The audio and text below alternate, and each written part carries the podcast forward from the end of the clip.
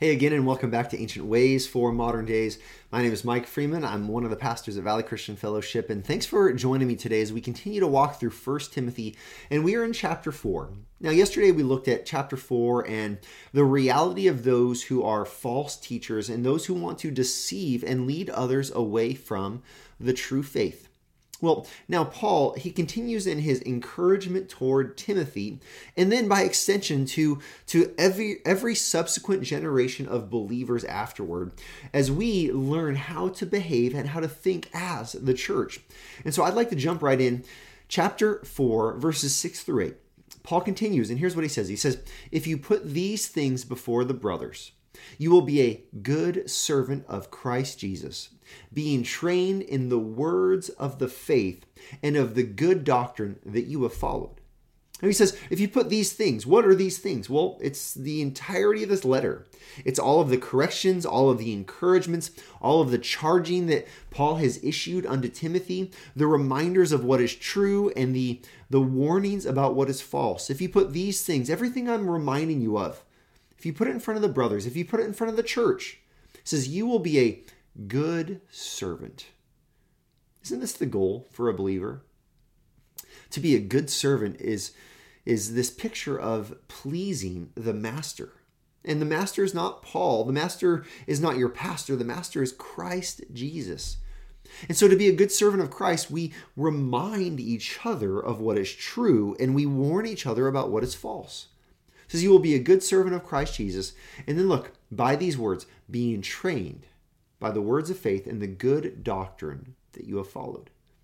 This training is something that is ongoing, it's continual. We are to be trained. That means we don't read our Bible once and then we move on. That means we don't read a book of the Bible once and then move on. Rather, we're constantly putting, in a sense, putting our reps in, learning the scripture, understanding the scripture in context, understanding how to pl- apply the scripture over and over and over again. We constantly are being trained.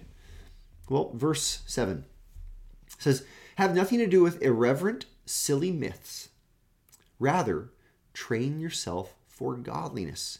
He says all of these controversies about all these ideas and philosophies they're just irreverent, silly myths. They're not honoring to God, they're irreverent, and they're really silly myths. There's nothing that actually can be proven, nothing that is that is helpful in this at all.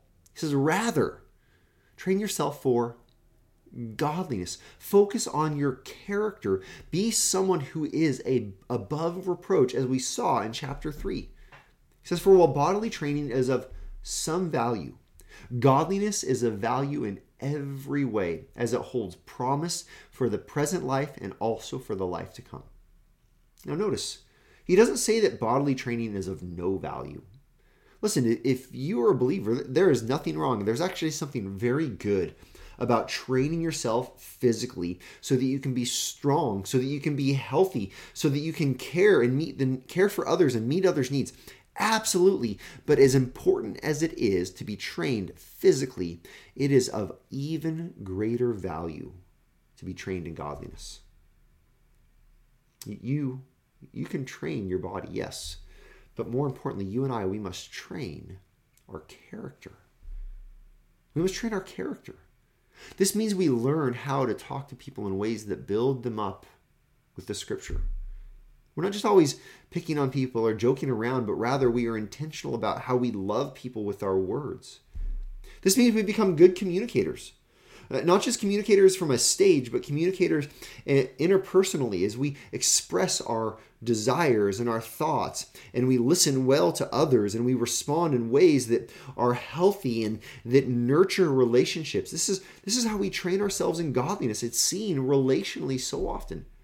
We, we train ourselves in godliness when we learn and train ourselves to turn away from sin, whether it's sin that is lust or greed, whether it's the sin of, of anger in the wrong ways toward the wrong things. Eh, maybe it's just our selfish desires and we're selfish with our time and our self we're selfish with our resources but we train ourselves to be christ like we train ourselves in godliness.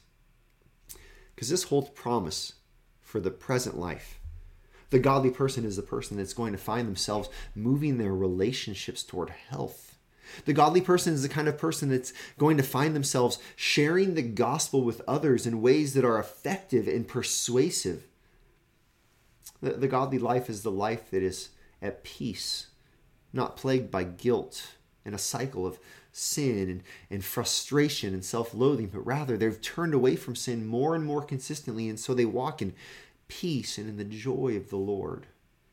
But it's also a godliness that holds promise for the life to come. It holds promise for eternity. See, this is the ancient way for our modern day that we we are those who train ourselves for godliness. We, we don't, let's go back up. We don't ignore the relationship with others. Instead, we put truth in front of each other. We, we do that as a good servant of our master, as those who have been trained by the word. And furthermore, we don't give ourselves to the wrong kind of teachings, to irreverent and silly myths. Rather, we train ourselves with the word of God for godliness. And as we do that, we find this promise for this life and for the next. And this is our ancient way for our modern day.